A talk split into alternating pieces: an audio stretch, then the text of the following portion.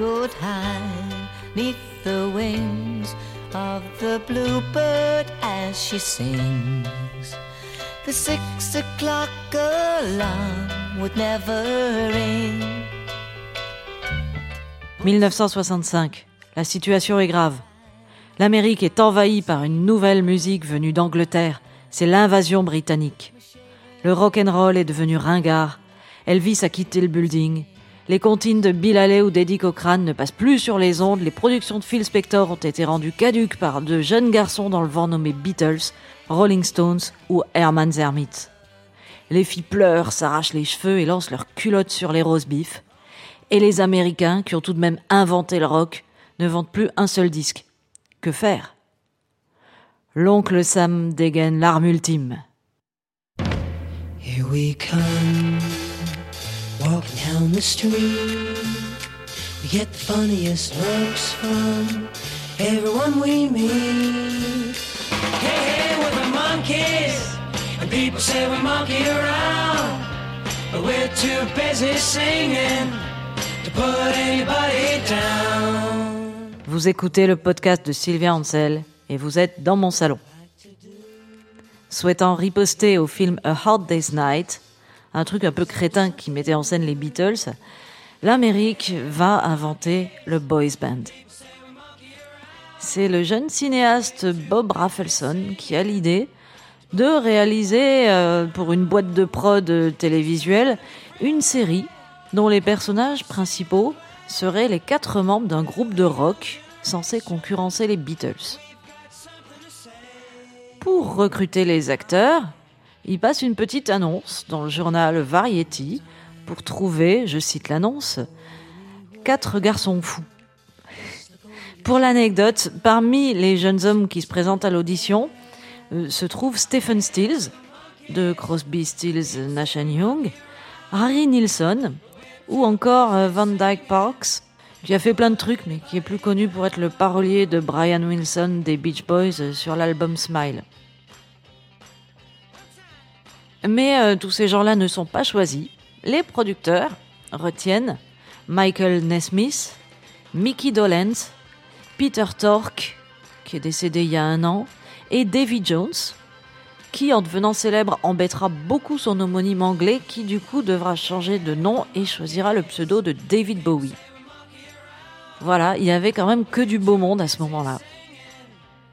Bon, le petit problème, c'est que parmi ces sympathiques jeunes hommes, euh, il y en a seulement deux qui savent jouer d'un instrument.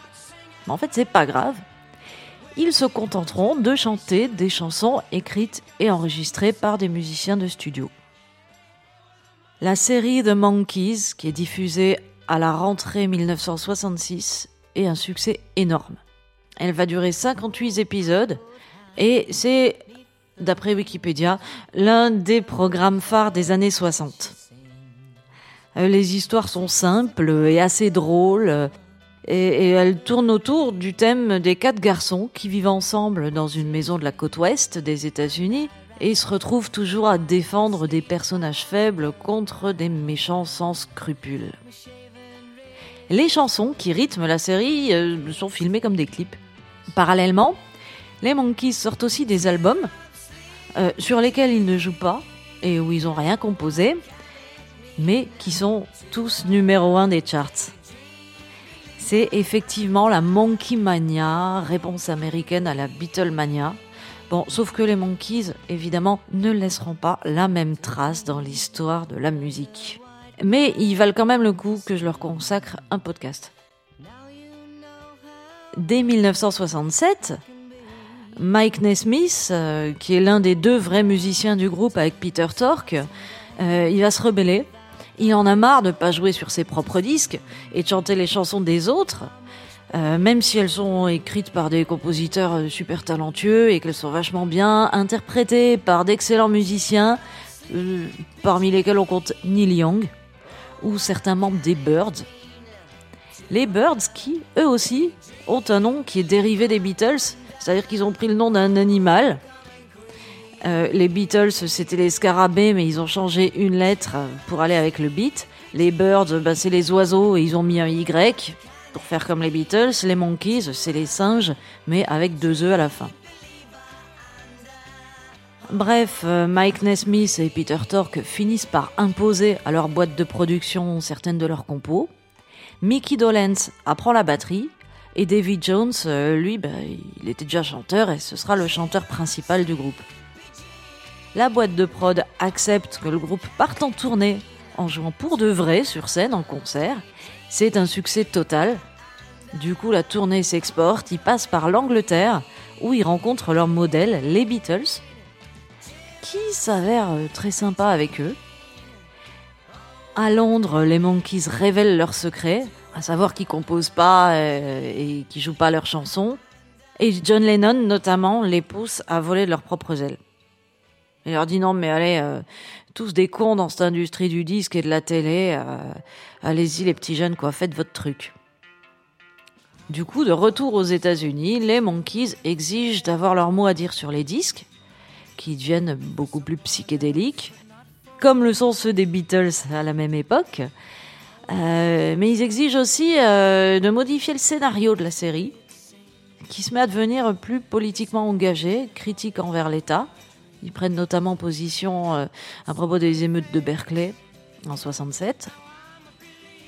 Ils exigent d'y faire participer des mecs comme Frank Zappa ou Johnny Cash, ce qui n'est pas du tout du goût de la production, et euh, pas non plus du goût du public, vu que le succès de la série et des disques va commencer à s'atténuer. Après une tentative de film euh, auquel a participé Jack Nicholson et qui est un échec, euh, le groupe finit par se déliter. Il part en frandouille, comme on dit en Lorraine. Je crois qu'il y a d'abord Nesmith qui se barre, puis Dolens, puis enfin bref. Et en 70, il ne reste plus personne. Les Monkeys se sont ensuite brièvement reformés à la fin des années 80, puis dans les années 90. Il y a eu une vague tentative de faire renaître la série sous le nom de New Monkeys, qui, a fait un four total. Et puis, malgré la mort de David Jones en 2012, les trois autres ont sorti en 2016 un bon album, ma foi. Il s'appelle Good Times. Et euh, vraiment, curieusement, il est de très bonne facture. À mon sens, c'est l'album de reformation d'un groupe des 60s le plus réussi de tous. Si on le compare avec les récents disques sortis par les Who, notamment, ou les Stones avec leur Blue and Lonesome, euh, dont le monde se serait euh, volontiers passé. Alors les Monkeys, eux, il y a vraiment quelque chose de touchant. Ils chantent avec leur vieille voix, mais les chansons sont pop et sont vraiment belles. Euh, sans doute pour faire un clin d'œil à leur début ou d'autres songwriters composaient pour eux.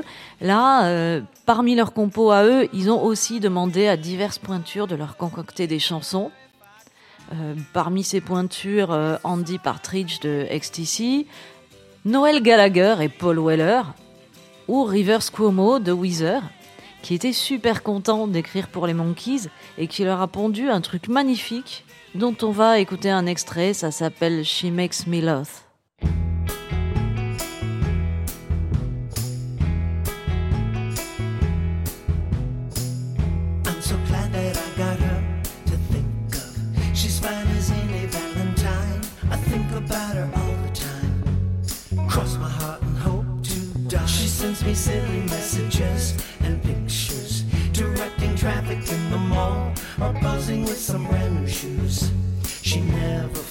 To surprise.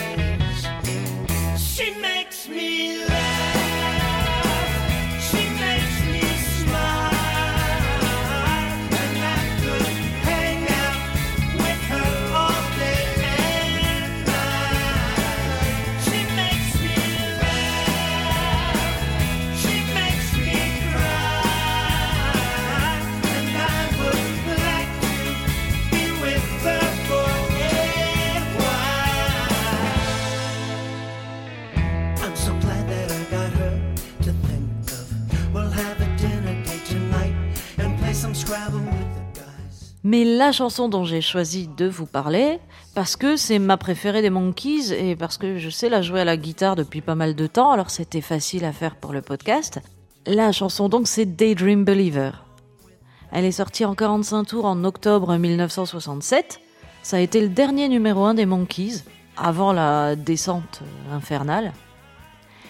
Elle a été composée par John Stewart, qui était membre du Kingston Trio. Alors, le Kingston Trio, c'est pas forcément très connu euh, en France, euh, mais c'était un groupe de folk euh, la fin des années 50, début des années 60, et ils ont carrément cassé la baraque avec des harmonies vocales et dont Bob Dylan était hyper fan. Le Kingston Trio était une figure de proue de la scène revival folk dont ont émergé John Baez et Bob Dylan et Peter Paul and Mary et plein de monde.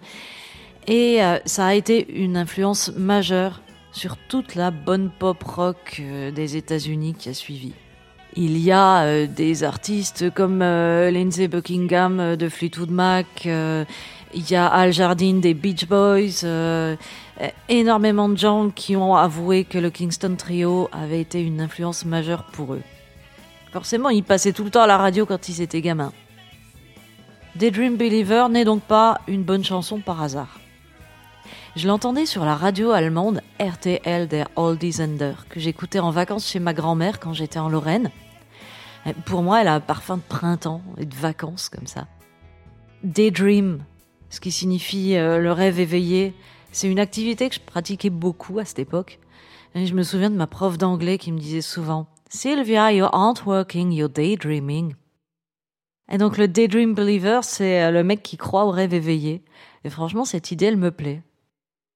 Cette chanson était censée être le troisième volet d'une trilogie de morceaux euh, sur la vie en banlieue pavillonnaire aux États-Unis.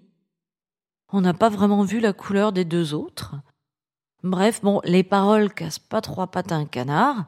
C'est un peu nunuche, romantique, euh, mais bon, je prends plaisir à la jouer. C'est une tellement bonne chanson, alors euh, bah, c'est ce que je vais faire.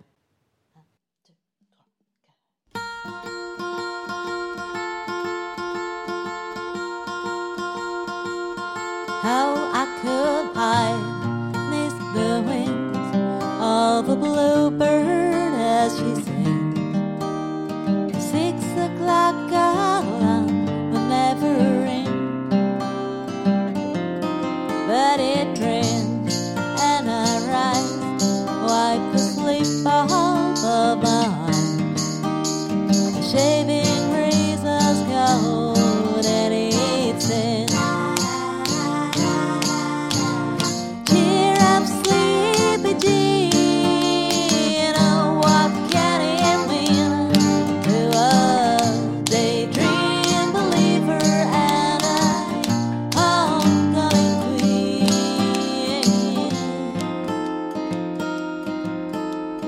You once thought of me as a white knight.